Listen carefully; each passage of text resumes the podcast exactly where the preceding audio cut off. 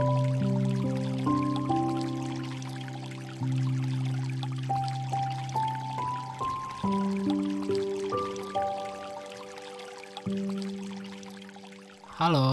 balik lagi di tempat bercerita.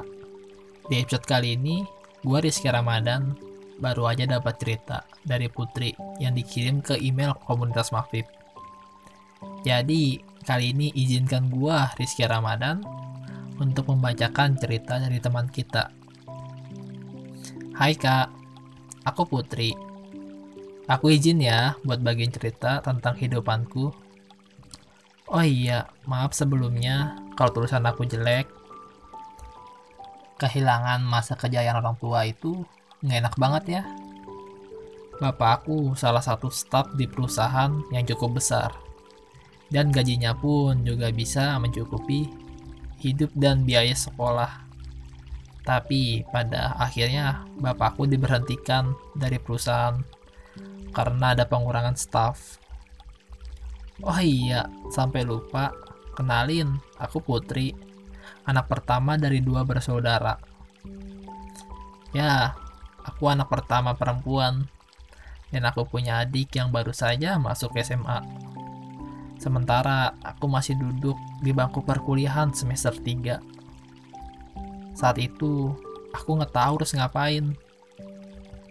Jujur, aku ini dulunya anak yang manja sama orang tua.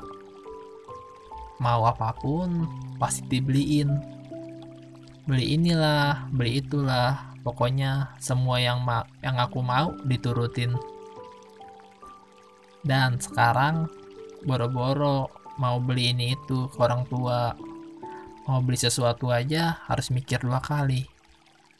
Pokoknya kehidupan aku berubah 180 derajat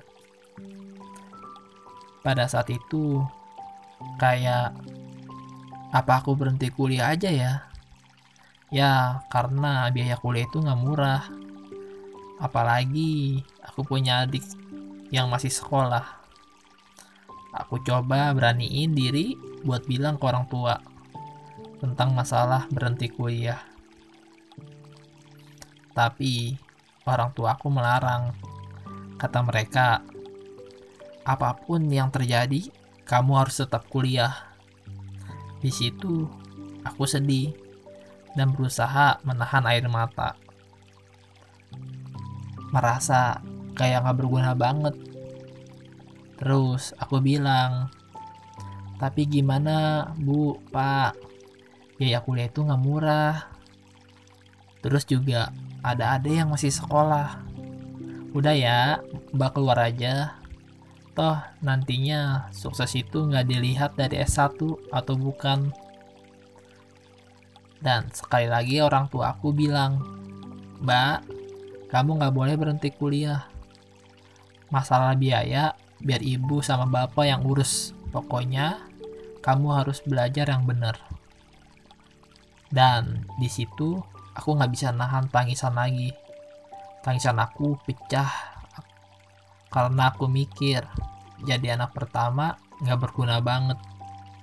Seharusnya di masa seperti ini aku harus membantu ibu bapak. Selama satu minggu aku selalu mikir dan akhirnya aku coba untuk memberanikan diri buat ngelamar kerja. Pada saat itu aku nggak mikirin lagi kuliah. Yang aku pikirin sekarang adalah bagaimana cara aku dapat uang buat bantu perekonomian keluarga. Aku coba ngelamar dari jadi kasir, pelayan, petugas kebersihan. Pokoknya semua aku coba melamar. Aku nggak peduli mau orang ngomong apa tentang aku. Yang penting aku bisa bantu perekonomian keluarga. Udah hampir satu setengah bulan belum ada juga panggilan interview. Di situ aku udah pasrah aja. Dan dua hari kemudian ada panggilan buat interview di salah satu online shop sebagai admin.